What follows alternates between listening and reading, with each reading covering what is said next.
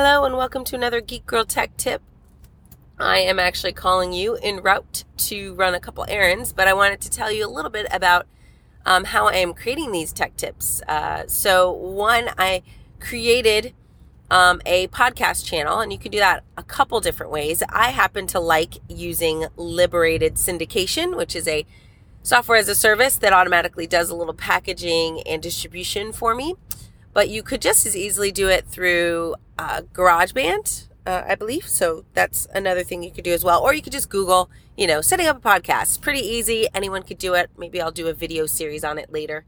Um, so I already have that channel set up. And what I wanted to do was while I was on the road, I want to be able to speak to you guys, give you a little tech tip, and allow you to hear it pretty much instantly with very little effort. Um, and so I have an application which I heard about from Ed Dale called uh, Auphonic, A U P H O N I C. And Auphonic gives you the ability to re- to record anything right on the run, uh, and then it does a whole lot of work to make it sound pretty good. Hopefully, you'll agree when you're listening to this.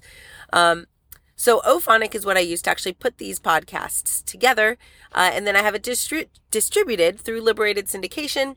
Um, and all of it happens with a couple clicks on my smartphone. So pretty cool stuff. I did have to upgrade from iOS 6, which I was one of the last stragglers um, on iOS 6. Uh, so I did have to update to iOS 7 to get it working, but it's beautiful and I love it. Um, if there's any iOS 7 designers out there, I do really like the way iOS 6 looked. So if you wanted to recreate that or maybe give me the ability to toggle back to that old design, that'd be cool. If not, I get it. I'm a, you know, I'm an agent for change, but uh, I do really really like the way iOS 6 worked. Um, but I'll figure this new thing out as well.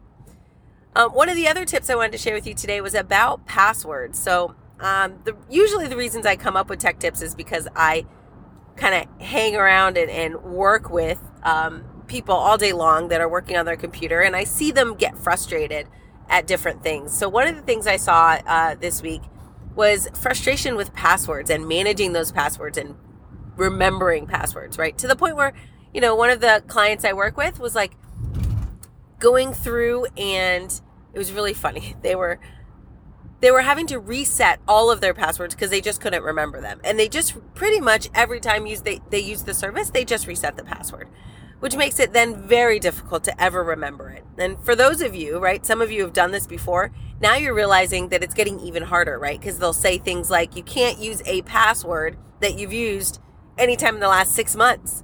So that strategy of just creating a new one every time is really going to get very difficult. So, what I do, um, and I recommend to everyone, is to use some kind of password protection service. So, the service that I use, and I don't get any kind of incentive to share this with you, um, but the password protection service I use is called LastPass. And actually, David Norwood over at Prognostive was the one who gave me this idea. Um, and uh, LastPass gives you the ability to basically have one password, the last password you'll ever need to remember have one password and it'll save all the rest. So you can go out to lastpass.com. Um, in my early days of using LastPass, I only used it on my browsers, on my desktop browsers, on my Mac.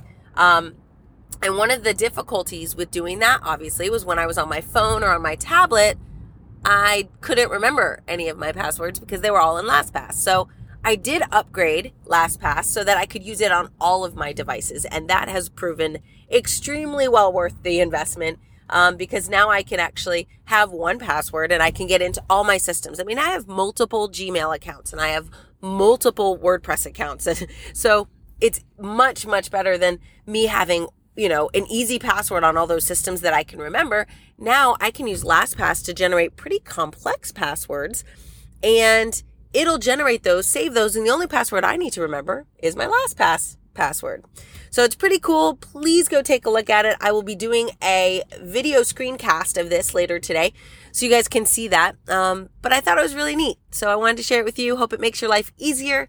Thanks for listening, and I'll see you on the next tech tip. Bye.